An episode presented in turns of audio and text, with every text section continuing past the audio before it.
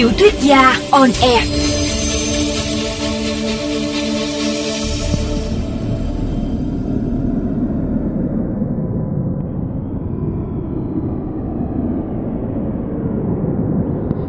Xin chào các bạn thính giả của VOV Giao thông. Tôi là Di Ly, tác giả của tiểu thuyết trinh thám Câu lạc bộ số 7. Chúng ta lại gặp nhau trong chương trình tiểu thuyết gia on air. Trong buổi phát thanh đêm qua, tôi đã đọc xong phần 1 của chương 33. Ban chuyên án lập kế hoạch đánh úp điểm tập trung của câu lạc bộ số 7 ở thị trấn Hồ Tháp. Bách đóng vai Trần Hồng Kim với mật mã Valeria 382 để tham gia vào buổi họp của hội kín. Đồng phục của các thành viên hội là áo choàng nhung đen, ủng đen và mặt nạ đen. Duga đã chọn điểm hành lễ là một công trình bỏ hoang, từng là nhà máy sát lúa thời hợp tác xã. Tú Đen và Bách đã tìm được một tòa tháp cổ để quan sát. Điểm tập trung của chúng trước khi Bách nhập vào đoàn người tham gia hành lễ. Còn Tú Đen mai phục trên đỉnh tháp. Chúng ta hãy cùng theo dõi tiếp diễn biến của câu chuyện ở phần 2 chương 33 ngay sau đây.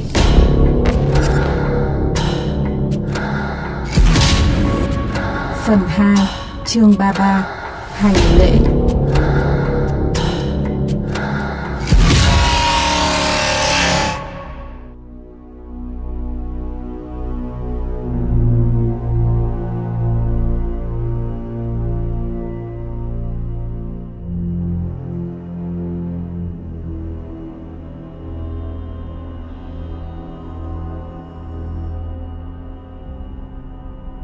Bách chỉ còn cách bức tường tiểu xanh vài chục mét. Anh căn đúng thời điểm đông người nhất mới xuất hiện. Để tránh gây sự chú ý khi mà tòa nhà ở giữa một cánh đồng trống huếch, chúng không bật đèn, cũng không sử dụng đèn pin hay bất cứ dụng cụ nào hỗ trợ ánh sáng. Thứ duy nhất giúp chúng có thể nhận diện lẫn nhau và khỏi phấp ngã trên đường là ánh trăng. Trăng rằm lạnh lẽo tỏa ánh sáng tím ngắt xuống những bóng đen đang xúm xít quện vào nhau như một bầy rơi. Chúng đứng xếp hàng trước bốn tên gác cổng đeo mặt nạ đen. Chẳng khó khăn gì khi nhận ra các loại vũ khí đang trồi lên dưới lớp vải áo choàng của lũ thần ngục. Chúng đứng câm lặng như thể bên trong chỉ là một cục sắt biết cử động. Một tên cầm danh sách theo thứ tự của bảng chữ cái được viết bằng bút dạ quang. Bách nghe thấy những cái tên quen thuộc được sướng lên bằng nhiều âm vực. Chúng tụ về từ các miền khác nhau. Bách thầm nghĩ. Sunra 424 Zemima 175 Miyazawa 411 Sau mỗi lần sướng tên, gã thần ngục lại phẩy bút dạ quang vào danh sách để thực hiện việc điểm danh và kiểm soát sự xâm nhập bất thường của những kẻ lạ mặt. Đồng thời, gã bên cạnh đưa tay ra hiệu cho hội viên bước vào trong. Edward Gorey 286 Paul Stone 94 Morrissey 23 một giọng trầm khàn cất lên và Bách thấy năm đầu móng của mình bấm chặt vào lòng bàn tay. Morrissey, kẻ sát nhân đã giết hại Mỹ Anh chỉ để lấy đi một ngón chân út. Morrissey có thân hình nhỏ thó như một gã người lùn và tấm áo choàng lùng phùng càng khiến hắn trông giống một con quỷ tí hon. Sau cái khoát tay của tên gác cổng, hắn nhanh nhẹn biến mất vào cánh cửa đang hé mở. Hắn mang mật số 23, nghĩa là một trong những hội viên gia nhập sớm nhất của giáo phái. Simon Way 291 Otto Warburg 187 Artemis 15 Artemis, mi sớm phải bị đọa đầy dưới âm phủ. Sẽ chóng thôi, chúng ta sẽ gặp nhau. Đích thân ta sẽ thẩm vấn mi và sẽ cho mi phải ói ra máu cái dáng cao gầy lênh khênh của hắn khuất sau cánh cửa. Chỉ còn một tên nữa là đến lượt bách, trong khi sau lưng anh có một hàng dài chừng ba chục áo choàng đen nữa. Chopin 8 Mãi mãi, Bách không bao giờ quên được cảm giác này. Khi âm thanh cụt ngùn lạnh lẽo lan tỏa lên mọi giác quan như tiếng cưa kéo kẹt của một gã đồ tể. Chiếc áo choàng đen của hắn quệt vào anh, khiến Bách có thể thấy được mùi tử khí đang thoát ra từ cơ thể hắn. Giống như một người đang bị loài bò sát hung tợn gặm nhấm dần từng thớ thịt mà phải ngồi im bất động để chiêm ngắm. Bách thấy mình gần như hóa điên với nỗ lực giữ nguyên vị trí của đôi tay run rẩy dưới lớp áo choàng. Trong khoảnh khắc ngắn ngủi, anh cố gắng ghi nhớ hình dáng của hắn. Đôi vai to bè một cách bất thường, thô kệch như dáng vóc của một con đời ươi trong bức vẽ sinh học. Chopin, kẻ phẫu thuật biến thái đã mất hút sau cánh cửa. Giờ là lúc Bách đối diện với tên thần ngục. Valeria 382 Nhắc lại Hai kẻ gác cổng chỉ cách khuôn mặt Bách vài găng tay. Đôi mắt chúng xoáy vào chiếc mặt nạ của anh. Có lẽ vì giọng nói khác thường trong giây phút thiếu bình tĩnh. Không phải do hãi sợ, mà chỉ là anh đang cố kìm chế để khỏi lật tung chiếc mặt nạ của Chopin, xem hắn là giống loài gì trước khi đưa bàn tay gọng kìm vào cổ hắn đến tắc thở. Cũng nhờ lòng căm giận át đi sự hồi hộp mà Bách lột phát chiếc mặt nạ. Phô khuôn mặt trắng bệch với hai hốc mắt được hóa trang cho sâu trũng như một con bệnh. Anh rít lên khó chịu. Valeria 382 Xin lỗi, Gã gác cổng lúng túng xua tay. Anh vào đi. Bách bước vào bên trong. Qua cánh cửa gỗ là đến khoảnh sân đầy cỏ dại. Cửa ra vào có lẽ đã từng rất ọp ẹp, Giờ được thay bằng tấm kim loại có độ bền đáng nề. Nó chỉ được hé ra chút xíu đủ chỗ cho một người lách vào, Để ánh sáng lờ mờ bên trong khỏi lọt ra ngoài một gã thần ngục khác làm việc đó cho anh trước khi nhanh chóng khép lại cánh cửa. Bách đã lọt vào trong xưởng say sát. Anh kinh hãi mở to mắt. Cả nhà kho rộng 500 mét vuông. Ngoài anh và hai gã thần ngục, còn thì trống trơn không có một ai, không một đồ vật, không một dấu vết. Chỉ giải rác rơm khô trên sàn, như thể ngày hôm qua kho chứa nông phẩm vừa được chở đi hết sạch. Ánh sáng lờ mờ của ngọn đèn lít duy nhất khiến Bách càng hoa mắt và hoang mang tột độ. Giống như thể tất cả bọn áo choàng đen đích thị là một lũ phù thủy. Chúng bước qua cánh cửa thần bí và hô biến. Mất tích. Tuy nhiên, anh bắt đầu nhận ra còn hai gã thần ngục đang đứng ở góc cuối nhà kho, nơi mà ánh sáng yếu ớt của ngọn đèn vươn tới một cách khó khăn. Bóng đen của chúng lơ lửng trong không gian nhờ nhợ. Một tên vẫy tay ra hiệu cho anh tiến lại gần. Bách bước về phía cuối căn nhà, trong dáng điệu dứt khoát và rắn giỏi để che giấu đôi bàn tay đã bắt đầu vã mồ hôi. Tất cả bọn chúng đã biến đi đâu? Trong khi ngôi nhà chỉ một cánh cửa duy nhất mà anh vừa bước qua. Theo phản xạ, anh nhìn lên mái trần lợp ngói. Rất nhiều viên mới toanh đã được lợp lại và những thanh dầm có màu gỗ mới, chứng tỏ cũng vừa được gia cố cho khỏi đổ sập. Chúng không bay qua mái nhà, cũng không thể chui xuống đất hay đi xuyên tường. Liệu đây có phải là một cái bẫy? Hay anh vừa bị hứng thuốc mê nên gặp ảo giác? Lớp hóa trang của anh càng lúc càng trở nên khó chịu. Chúng khiến cơ hàm anh cứng lại và tấm độn răng nhồn nhột khô xít ở trong miệng. Bách đã tiến gần đến gã thần ngục, trong khi anh cảm thấy nhiều bước chân đang lộp bộp phía sau. Có lẽ là những áo choàng đen khác cũng vừa bước vào. Một gã có thân hình khổng lồ đưa bàn tay đeo găng đen thô bạo thọc vào những vị trí nghi ngờ nhất trên cơ thể Bách để nắn bóp.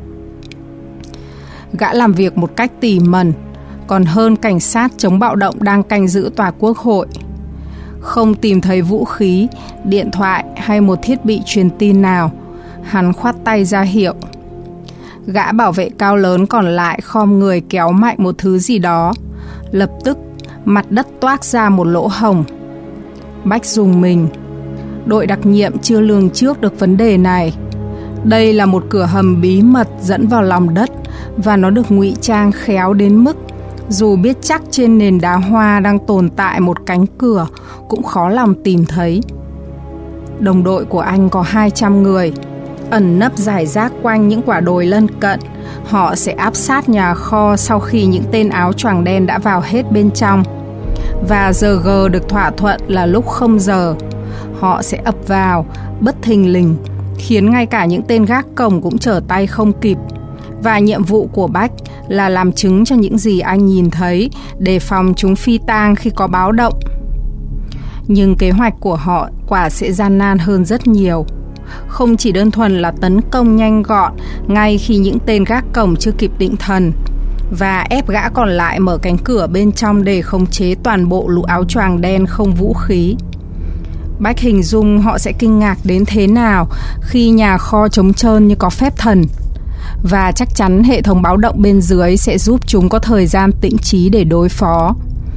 Tất rằng sau đó, tính mạng của anh khó được bảo toàn. Bách đã bị đẩy vào một dây chuyền tự động. Anh không thể lùi lại hay chạy ra ngoài hét to cho những đồng đội biết.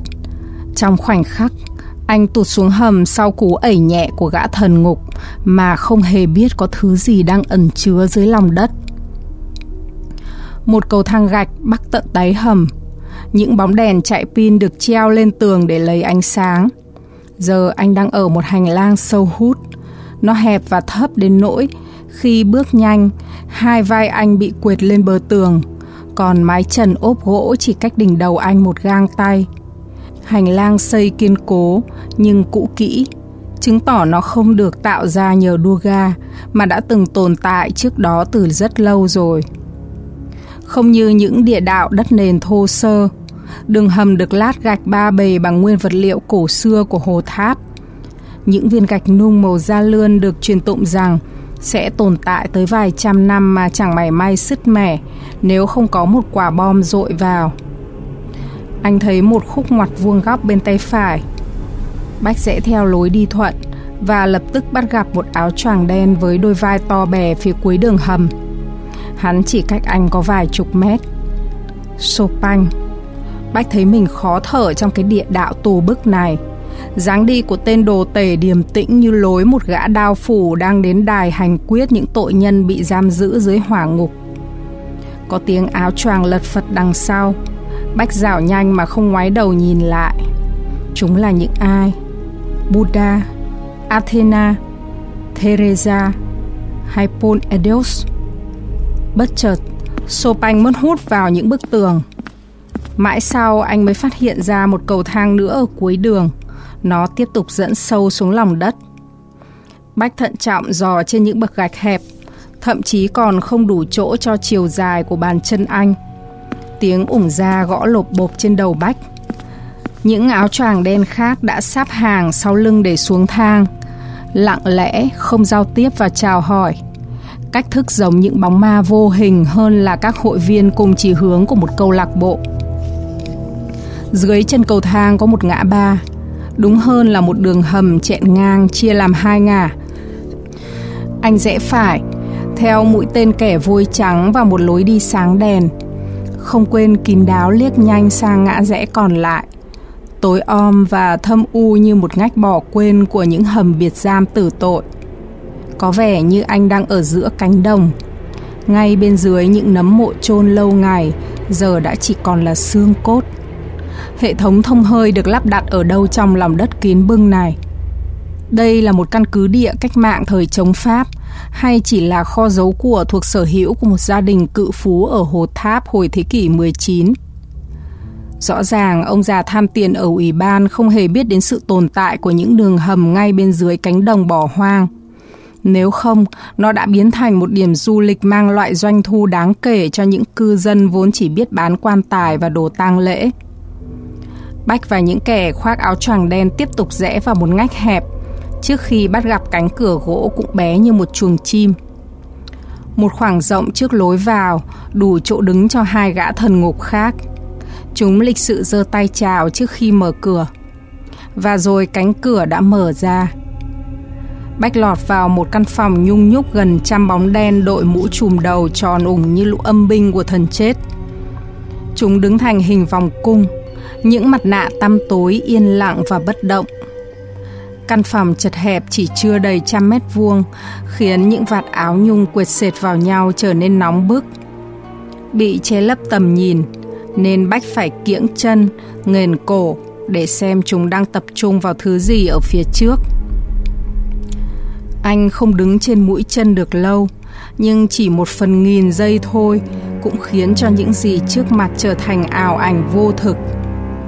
Bách nhìn thấy Lê Hà và đồng thời nhìn thấy Johnny Huỳnh. Chúng đang đứng cạnh một cái cây sum xuê những chùm lá hình nón, trên những thân cành xù xì như da cóc. Bảy chiếc túi sợi gai nhỏ xíu được treo ở những vị trí khác nhau. Bách thấy Lê Hà chuyển động và thoát biến hình thành Johnny Huỳnh. Bách không tin vào hiện thực mà anh đang chứng kiến. Ai là Duga? Lê Hà hay Johnny Huỳnh? Và kia, Johnny Huỳnh đã biến thành Lê Hà. Thứ quái đản gì đang ở trước mặt anh? Thuật phù thủy chăng? Bách kiễn lên lần nữa và sự hư ảo của căn phòng tranh tối tranh sáng đã khiến anh bị nhầm lẫn. Lần này, sự thực anh đã được tận mắt. Chúng không phải là hai người, mà chỉ là một. Vẫn là Lê Hà với mái tóc quan nhuộm nâu và gò má nhô cao, nhưng chỉ là một nửa khuôn mặt. Phần còn lại bên trái là của Johnny Huỳnh. Hắn cũng mặc áo choàng đen, nhưng khuôn mặt được chia thành hai nửa, giống như trò giả trang của những nghệ sĩ sân khấu từ đầu thế kỷ. Hắn đang làm gì vậy? Tên hề biến thái, hàng ngày hắn đóng giả Lê Hà để làm gì? Và bây giờ nữa, khuôn mặt chia đôi nửa đực nửa cái, một kẻ tâm thần đa nhân cách chăng? Chào những người truyền tin vĩ đại của Lord. Hắn cất lời ngay sau khi một tên thần ngục ra hiệu rằng hội viên cuối cùng đã có mặt ở trong phòng. Âm vực của Johnny Huỳnh càng trở nên kỳ quái trong căn hầm chật hẹp này. Tiếng hắn va vào những bức tường lâu ngày không người lai vãng, trở nên âm âm một cách khó hiểu. Giọng nói của một tên lại cái, không ra giống đàn bà ở Lê Hà và cũng không thể là giống đàn ông ở Johnny Huỳnh. Những tiếng gì dầm đằng sau tấm mặt nạ đen đáp lại để chúc mừng hắn. Chúng bị dội lại thành âm thanh của cả một đám đông khổng lồ. Bách kín đáo nép sau một cây cột trống. Anh cố gắng đưa mắt tìm kiếm nhưng không thể nhận ra Chopin trong cái đám kền kền này. Hỡi những người truyền tin, mời các bạn ngồi xuống và bỏ mặt nạ ra để chúng ta làm quen với nhau. Trước khi hành lễ, tôi sẽ đọc tên các bạn bởi có rất nhiều người tôi chưa có hân hạnh được gặp mặt. Những tiếng gì dầm và loạt soạt lại nổi lên rồi bị dội vang trong căn hầm u tối.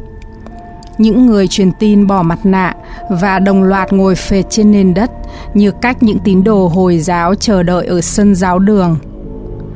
Bách dùng mình. Chopin, tên bác sĩ phẫu thuật có khuôn mặt quỷ, đang ngồi ở chỗ nào trong căn phòng. Nhưng hầu hết đều có khuôn mặt na ná nhau, ít nhất là trong cùng một trang phục và lẫn vào bóng tối mờ ảo của những ngọn đèn thiếu sáng. Chúng giống như những gì mà cô bé thiên kim tội nghiệp đã miêu tả. Da trắng bệch, hốc mắt sâu hoắm thâm quầng, gò má rồ ra, mũi chỉ là hai cái lỗ gắn trên mặt và môi là một vạch tím ngắt. Một số kẻ khác bình thường hơn, giống như cách mà anh đang giả trang, những kẻ chưa bị biến đổi bởi độc chất của Blue Eye. Trong ánh sáng lợ nhợ, Bách càng có cảm giác mình đang bị trôi xuống hỏa ngục và rằng anh sắp chết, một cái chết chẳng ở nơi tươi sáng huy hoàng trong vòng tay của mẹ hay những người đồng đội mà ngay giữa chốn u tối, giữa những kẻ đã mang linh hồn quỷ dữ. Xong ví thử đêm nay Bách có phải chết, thì anh cũng chẳng có điều gì nuối tiếc, vì anh sẽ được chịu chung số phận bi thảm với Mỹ Lâm. Sẽ không còn phải ôm nỗi dằn vặt nghiệt ngã trong suốt cuộc đời còn lại, rằng mình đã đến chậm. Ngõ hầu chỉ vài phút mà thôi, mình đã không bảo vệ được cô, không níu giữ được sự sống của người thân yêu nhất. Dù suốt đời mình chạy theo công lý. Jesus Florence Nightingale Immanuel Kant Isaac Newton Ralph Nader kẻ cuồng tín Duga đọc những cái tên quen thuộc của thần thánh và các thiên tài. Sau mỗi lần đọc, lại một cánh tay giơ lên trưng bày những nhân dạng thảm hại. Athena, Buddha, Teresa, Chopin. Bách thấy tai mình ù đi, huyết quản tan chảy và sôi lên ủng ục như một bể lưu huỳnh đang sắp nổ tung. Những kẻ sát nhân mang khuôn mặt quỷ. Chopin lộ nguyên hình như những gì mà anh đã hình dung và sự cuồng sát của hắn ẩn sau đôi mắt nhỏ xíu sát vào sống mũi. Đôi mắt lạnh lẽo của loài bò sát luôn ẩn nấp sau những bụi rậm. Chiếc túi vải sợi gai lớn nhất treo trên cành bên trái giữa thân cây giường đung đưa và lay động. Bách dán mắt vào nó, cố tìm kiếm một thần giao có thật giữa ảnh ảo của không gian ba chiều. Anh cần phải kìm chế. Anh đang ứa nước mắt, anh đang căm giận, anh muốn nổ tung và sắp phát điên lên. Ngoại hình của Bách đã được hóa trang một cách hoàn hảo để trùng khớp với kẻ mà anh đang đội lốt. Nhưng Johnny Huỳnh đã quen biết Kim lâu năm. Bách sẽ bị lật tẩy nếu anh không giữ được bình tĩnh. Chính cảm xúc đang lồ lộ trong ánh mắt sẽ tự tố cáo anh nhanh nhất. Nikola Tesla Valeria Bách giơ cao cánh tay một cách hồ hởi. Đôi mắt lồi tinh anh của Doga chiếu thẳng vào anh. Trong khoảnh khắc dài hơn thế kỷ, Bách cố gắng để cho mình hóa đá và đóng băng cảm xúc ngay từ trong ánh nhìn. Duga mấp máy miệng dường như định nói gì đó, nhưng rồi hắn lại đọc những cái tên nối sau. Nhiều cánh tay tiếp tục giơ lên, vài kẻ vẫy chào hắn như thể trước mặt chúng là một vị lãnh tụ. Màn chào hỏi đã chấm dứt. Duga bật lửa rồi thả vào một chậu gốm trước mặt. Tức thì chất đốt hóa học dễ bắt cháy dưới đáy chậu, bùng lên thành những ngọn lửa màu cam Mấy ngọn đèn mờ nhạt đồng loạt tắt ngúm, nhường chỗ cho bóng tối và ánh lửa nhảy nhót in trên vách tường. Duga giang hai cánh tay, tấm áo choàng của hắn phồng lên như một con rơi khổng lồ. Một nửa khuôn mặt son phấn nở nụ cười quái đản. Mặt trăng vĩnh hằng sẽ khuôn tỏ vào đêm nay, giờ khắc mà ba thế giới chập một. Một kỷ nguyên mới sắp bắt đầu kể từ khắc thời trinh nữ của chúng ta được tái sinh. Nàng sẽ mang đến sức mạnh vô song để bá chủ thế giới này, chấm dứt một mặt phẳng tồi tàn dung chứa những loài sinh vật giả dạng dung mạo người. Hỡi những người truyền tin, sự tinh khiết của các người sẽ là thần dược để cứu rỗi hành tinh này có khi nào các người tự hỏi, từ lúc sinh ra, các người đã khác những kẻ còn lại? Đó không phải là thứ để những kẻ người cười vào mũi chúng ta. Chúng xỏ xiên các người như những con đực yếu ớt, bệnh tật và ngớ ngẩn. Chúng coi các người như một phế phẩm của thiên tạo chúng nghĩ rằng chỉ có giao phối mới trở thành người hoàn hảo. Chúng quên rằng trong tự nhiên chỉ động vật mới lấy dương vật của chúng để phô trương sức mạnh những con đầu đàn mang khả năng giao phối ra làm chỉ tiêu để trở thành thủ lĩnh. Loài khỉ chọn con đực có tần suất giao phối 100 khỉ cái mỗi ngày để làm kẻ dẫn đầu. Có một lý thuyết thất bại, nhưng vẫn được những kẻ người ngờ ngạch nghe theo. Ấy là chúng ta tiến hóa từ mã gen của loài khỉ. Có lẽ vì thế mà chúng sẵn sàng quay về với tổ tiên do chúng dựng lên – bằng những hành vi chỉ nhằm mục đích duy nhất là thỏa mãn bản năng thú tính. Chúng giao phối với lũ bàn bà bẩn thỉu, thậm chí là những con bệnh đứng ngoài hè phố, sẵn sàng mời chào bất cứ kẻ lạ mặt nào chỉ để đổi lấy vài xu lẻ. Chúng luôn nhòm ngó và chưa bao giờ có ý định chung thủy với một người, chừng nào chúng còn chưa tắt thở. Chúng giao phối với những kẻ cùng giới tính như một loài lưỡng cư thấp hèn, Chúng giao phối với chính cha mẹ và anh chị em ruột của chúng. Chúng giao phối với trẻ con và tệ hơn với cả xác chết và động vật. Những kẻ hèn kém chưa khi nào dám vượt ngưỡng thực hiện các hành vi xâm lược cái phạm trù đạo đức do chính chúng tự đặt ra một cách giả tạo thì hoặc là mang những ám thị khốn khổ ấy xuống mồ hoặc là ngày đêm đắm mình trong những tưởng tượng đồi bại, để hôm sau vác khuôn mặt đạo đức giao giảng về ái tình. Ái tình là thứ không tồn tại trên thế giới này. Nó chỉ là cái bao bì mỹ miều được dán thương hiệu, để che giấu túi đựng tinh trùng chưa được giải phóng của chúng. Duy trì giống nòi cũng không còn cần thiết để chúng phải nệ ra khẩu hiệu bao biện cho những ham muốn khoái lạc bệnh hoạn trật tự ổn định của vũ trụ đã trải qua giai đoạn thử thách và thực nghiệm. Giờ là lúc chúng ta phải tự thanh lọc. Không phải ngẫu nhiên, mà tạo sinh vô tính xuất hiện đúng vào thời đại này, kỷ nguyên này. Liệu đó có phải là tiếng nói kỳ vĩ của đấng vô hình đang truyền thông điệp cho các người phải lĩnh lấy trách nhiệm này? Các người đã được tượng hình để trở thành những người truyền tin vĩ đại. Hãy cho chúng được biết, chúng tăm tối đến mức nào, chúng kỳ thị các người, coi các người là kẻ lập dị, bất thường. Trong khi đầu óc u mê và ngu xuẩn của chúng, không đủ thanh sạch để lắng nghe những tần âm siêu vi từ vũ trụ, mà hiểu rằng đó mới chính là ân huệ, là quyền năng mà chúng ta được yêu ái ban tặng.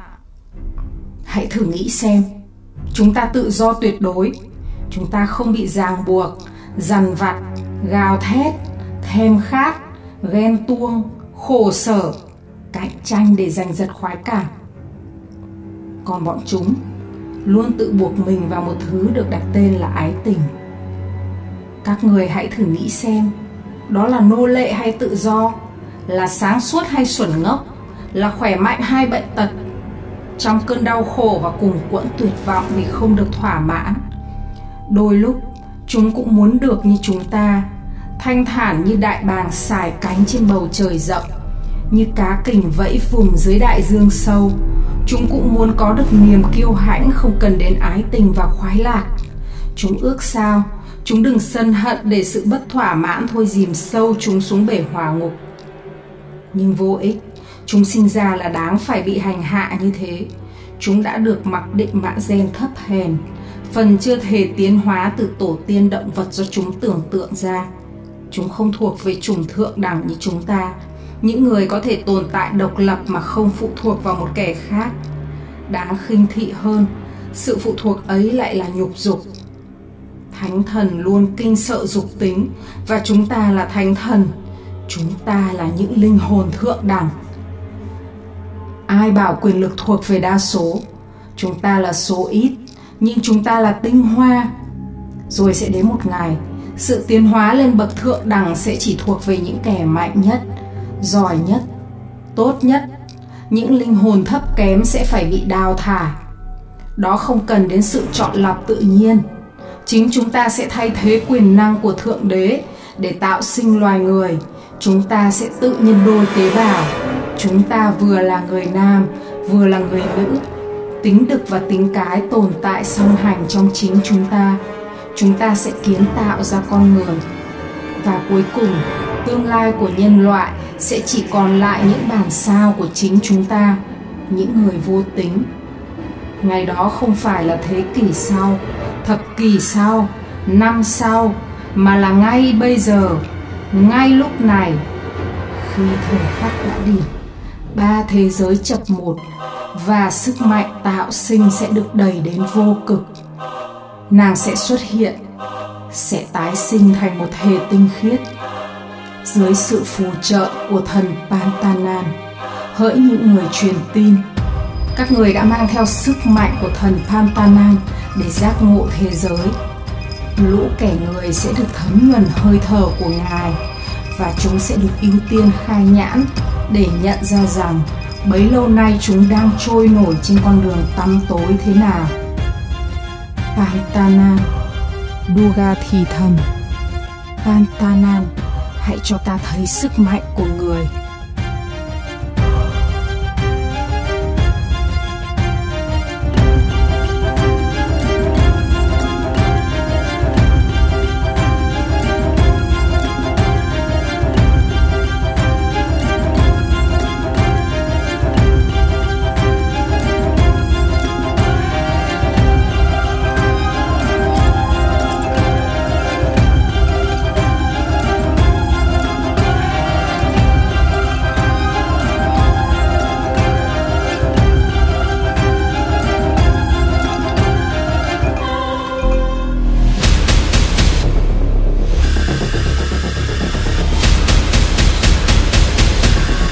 Thính giả vừa theo dõi tập 41 bộ truyện trinh thám câu lạc bộ số 7 của nhà văn Di Ly. Hẹn gặp lại quý vị trong chương trình Tiểu thuyết gia on air vào đêm mai với tập tiếp theo từ bộ truyện này. Xin chào và hẹn gặp lại. Chúc quý vị thính giả có một đêm ngon giấc.